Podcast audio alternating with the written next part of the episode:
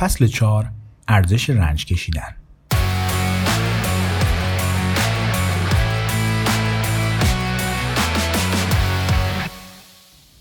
در ماههای واپسین 1944 بعد از حدود یک ده جنگ اوضاع داشت به ضرر ژاپن پیش می‌رفت. اقتصادشون مثل خر توی گل گیر کرده بود. ارتششون در تقریبا نصف آسیا پراکنده شده بود و سرزمین هایی که در اقیانوس آرام تصاحب کرده بود مثل مهره های دومینو سرنگون می شدن و به دست ایالات متحده می افتاد. شکست اجتناب ناپذیر به نظر می رسید. در 26 دسامبر 1944 ستوان دوم هیرو اونودا از ارتش امپراتوری ژاپن به جزیره کوچیک لوبانگ در فیلیپین اعزام شد. مأموریت هیرو این بود که تا جایی که می‌تونه پیشرفت ایالات متحده رو کند کنه تا سرحد مرگ ایستادگی کنه و هیچ وقت تسلیم نشه. هم خودش و هم فرماندهش می‌دونستن که این مأموریت یک خودکشی بود. در فوریه 1945 آمریکایی‌ها به لوبانگ رسیدن و با ارتشی سهمگین جزیره رو گرفتن. در عرض چند روز بیشتر سربازای ژاپنی یا تسلیم شدن یا کشته ولی اونودا به همراه سه تن از مردهاش تونستن جون سالم به در ببرن و توی جنگل قایم بشن.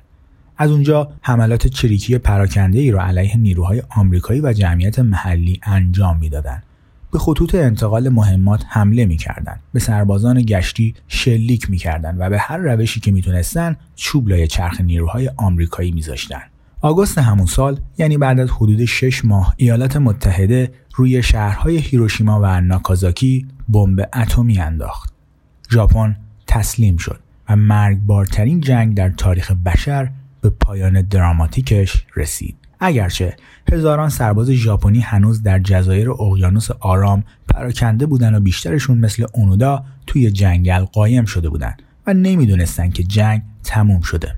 این سربازها درست مثل قبل به جنگ و غارت ادامه دادند این یک مشکل بزرگ در بازسازی آسیای شرقی بعد از جنگ بود و دولتها به توافق رسیدند که باید در این باره کاری بکنند ارتش ایالات متحده به اتفاق دولت ژاپن هزاران بروشور رو از بالای اقیانوس آرام روی این جزایر پخش کردن و اعلام کردند که جنگ تموم شده و وقتش رسیده که همه برن خونه هاشون. اونودا و سربازهاش مثل خیلی های دیگه این بروشورها رو پیدا کردن و برخلاف خیلی های دیگه تصمیم گرفتن که این اعلامیه ها ساختگیه و یک تلس از طرف نیروهای آمریکایی که چریک ها رو از جنگل بکشه بیرون. اونودا اعلامیه ها رو سوزون و سربازهاش به زندگی مخفیانه در جنگل و مبارزه ادامه دادن. پنج سال به همین منوال گذشت. انتشار و پخش اعلامیه ها متوقف شد و بیشتر نیروهای آمریکایی رفته بودن خونه هاشون. محلی های لوبانگ سعی کردن به زندگی عادیشون یعنی کشاورزی و ماهیگیری برگردن.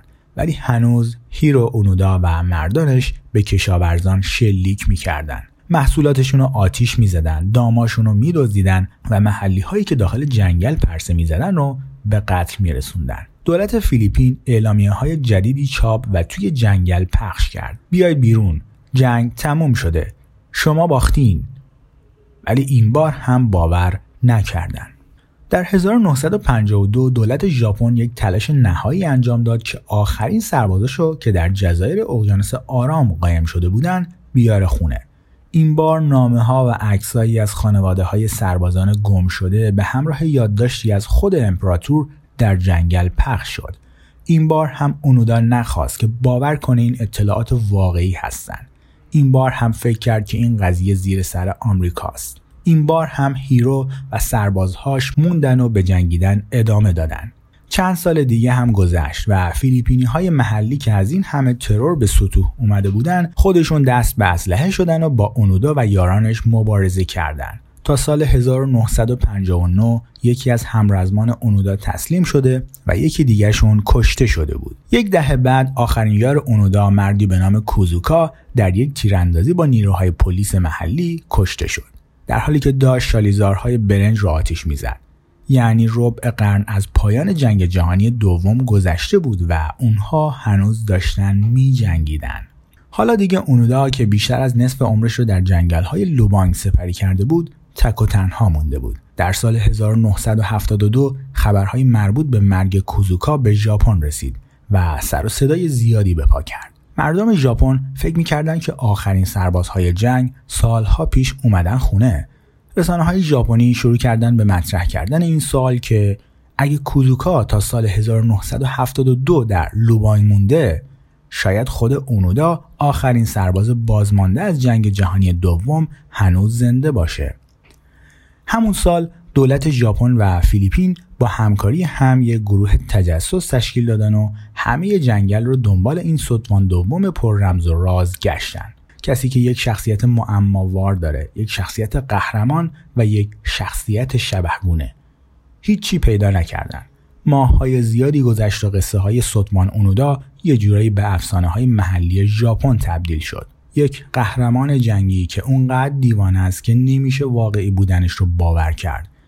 خیلی ها عاشقانه میپرستیدنش. خیلی ها ازش انتقاد می‌کردن. بعضی ها می‌گفتن این حرفا مال قصه های پریانه و آدمای این قصه رو بافتن که هنوز می‌خوان به ژاپنی باور داشته باشن که خیلی وقت پیش ناپدید شده. هولوهاش همین دوران بود که مرد جوانی به اسم نوریو سوزوکی برای اولین بار اسم اونودا به گوشش خورد. سوزوکی یک ماجراجو، یک سفربروی کنجکاو و یه جورایی هیپی بود. بعد از پایان جنگ به دنیا آمده بود. از مدرسه اخراج شده بود و چهار سال مداوم در جاده بود و آسیا، خاورمیانه و آفریقا رو هیچ هایک کرده بود. پاورقی هیچ هایک رایگان سواری یا مرامی سواری هم بهش میگن. یعنی بغل جاده میستی و با هر ماشینی که به مسیرت بخوره و مایل باشه سوارت کنه سفر می‌کنی و شبها رو روی نیمکت پارک ها در ماشین غریبه ها سلول زندان و زیر آسمون خدا روز می‌کرد. برای غذا در مزارع به کار داوطلبان مشغول می‌شد و برای پرداخت هزینه اقامت خون اهدا می‌کرد. یک روح آزاده بود و شاید یه خورده هم بیمخ. در سال 1972 سوزوکی به این نتیجه رسید که ماجراجویی جدیدی لازم داره. بعد از سالها سفر به کشورش برگشته بود و اصلا با این ژاپن جدیده حال نمی کرد. از هنجارهای صلب فرهنگی و سلسله مراتب اجتماعی حاکم حس خفگی بهش دست می‌داد. از مدرسه نفرت داشت. نمی‌تونه سر یه کاری آروم بگیره. می‌خواست دوباره برگرده به جاده ها و دوباره برای خودش آزاد باشه برای سوزوکی افسانه اونودا به عنوان جوابی برای سالهاش هویدا شد این قضیه براش یک ماجراجویی جدید بود که ارزش پیگیری داشت. سوزوکی یقین داشت که خودش اون تنها آدمیه که می‌تونه اونودا رو پیدا کنه. گروه های تجسس ژاپنی، فیلیپینی و آمریکایی نتونسته بودن اونودا رو پیدا کنن. پلیس محلی به مدت سی سال جنگل های منطقه رو وجب به وجب گشته بود و هزاران اعلامیه پخش شده بود بدون دریافت هیچ پاسخی. ولی گور باباش این هیپی ولگرد می‌خواست بره و اون آدمی باشه که پیداش می‌کنه. سوزوکی غیر مسلح و بدون هیچ مهارتی در ردیابی آدمها یا فنون مبارزه به جزیره لوبانگ سفر کرد و تنهایی زد به دل جنگل. استراتژی سوزوکی این بود که اسم اونودا رو فریاد بزنه و بهش بگه که امپراتور خیلی نگرانشه. در عرض چهار روز اونودا را پیدا کرد. سوزوکی مدتی پیش اونودا در جنگل مون اون زمان اونودا به مدت یک سال بود که تنها شده بود و خیلی از این همدم و همصحبت استقبال کرد. خیلی هم تشنیه این بود که بفهمه در این سالها چه اتفاقی افتاده و چی بر سر ژاپن و دنیا اومده. این دو نفر یه جورایی رفیق هم شدن. سوزوکی از اونودا پرسید که چرا این همه سال به مبارزه ادامه داد؟ اونودا گفت که خب خیلی ساده است. بهش دستور داده بودن که هیچ وقت تسلیم نشو. و اون هم همین کارو کرده بود. به مدت سی سال داشت از یک دستور تبعیت می‌کرد. بعد اونودا از سوزوکی پرسید چی شده که یک پسر هیپی اینجوری اومده و دنبالش میگرده؟ سوزوکی گفت که ژاپن رو در جستجوی سه چیز ترک کرده. ستوان اونودا یک خرس پاندا و یتی. به همین ترتیبی که گفتم. این دوتا آدم تحت شرایط بسیار عجیبی به هم خورده بودند. دو ماجراجوی خوش انرژی با نیتهای خیر در جستجوی version غلطی از کمال مثل دونکیشوت و سانچو پانزای ژاپنی در دنیای واقعی که در جنگل‌های مرطوب فیلیپین گیر افتاده بودند خودشونو قهرمان می‌دونستن. با وجود اینکه جفتشون تنها بودن هیچی نداشتن و هیچ کار خاصی نمی‌کردن. اونودا که تا اون موقع بیشتر زندگیش رو وقف یک جنگ خیالی کرده بود. سرنوشت سوزوکی هم بهتر از اونودا نبود. بعد از اینکه صدوان گم شده و خرس پاندا رو پیدا کرد چند سال بعد در جستجوی یتی در ارتفاعات هیمالیا جون خودش را از دست داد. آدم ها اغلب اینجوری انتخاب می‌کنن که قسمت های بزرگی از زندگیشون رو وقف اهدافی بی اهمیت یا مخرب کنن. سخت تصور کردن اینکه اونودا اون سی سال توی جنگل خوشحال بوده. از حشرات و جوندگان تغذیه می‌کرده توی خاک و خل میخوابیده و سالهای سال محلی ها رو میکشته. یا اینکه چرا سوزوکی به سمت مرگ خودش هیچ های کرد. بدون هیچ پولی بدون رفیقی و بدون هیچ هدفی جز اینکه یک قول خیالی رو پیدا کنه. بعدها اونودا گفت که حسرت چیزی رو نمی‌خوره و به انتخاب هایی که کرده و به اوقاتی که در لوبانگ به سر شد افتخار می‌کنه. گفت باعث افتخارش بوده که بخش قابل توجهی از زندگیش رو صرف خدمت به یک امپراتوری کرده که وجود خارجی نداشته. سوزوکی هم اگه زنده بود احتمالا چیز مشابهی می‌گفت که داشت همون کاری رو می‌کرد که باید و اینکه حسرت چیزی رو نمی‌خوره. جفتشون انتخاب کردن چجوری رنج بکشن. هیرو اونودا انتخاب کرد که برای وفاداری به یک امپراتوری مرده رنج بکشه. سوزوکی انتخاب کرد که برای ماجراجویی رنج بکشه. حالا هر چقدر هم که بیمارگونه جلوه کنه. برای هر دوشون این رنج کشیدن معنا داشت و یک هدف عالیتر رو دنبال می‌کرد.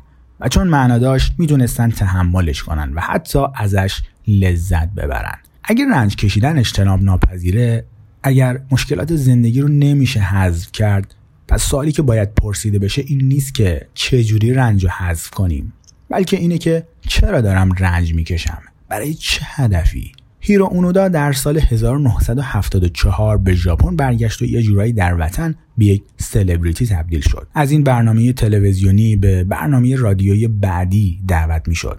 سیاستمدارها دست و پا می شکستن که باهاش دست بدن. یه کتاب منتشر کرد و از طرف دولت پول خیلی زیادی بهش پیشنهاد شد. ولی وقتی به ژاپن برگشت از چیزی که دید خیلی سرخورده شد. یک فرهنگ مصرفگرای کاپیتالیست سطحی که همه سنت های وفاداری و ایثار را از دست داده بود.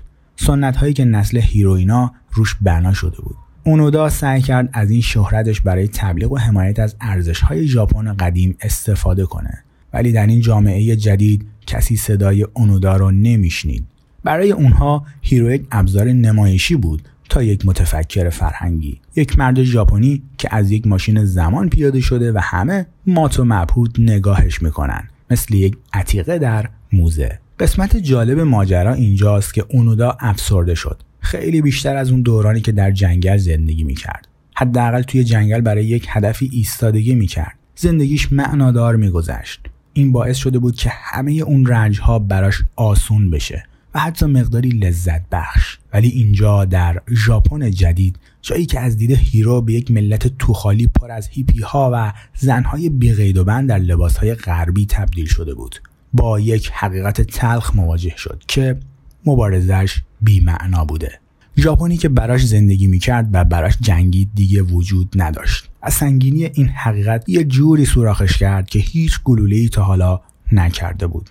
و چون رنجی که کشیده بود هیچ معنایی نداشت ناگهان براش روشن شد که سی سال از زندگیش رو تلف کرده.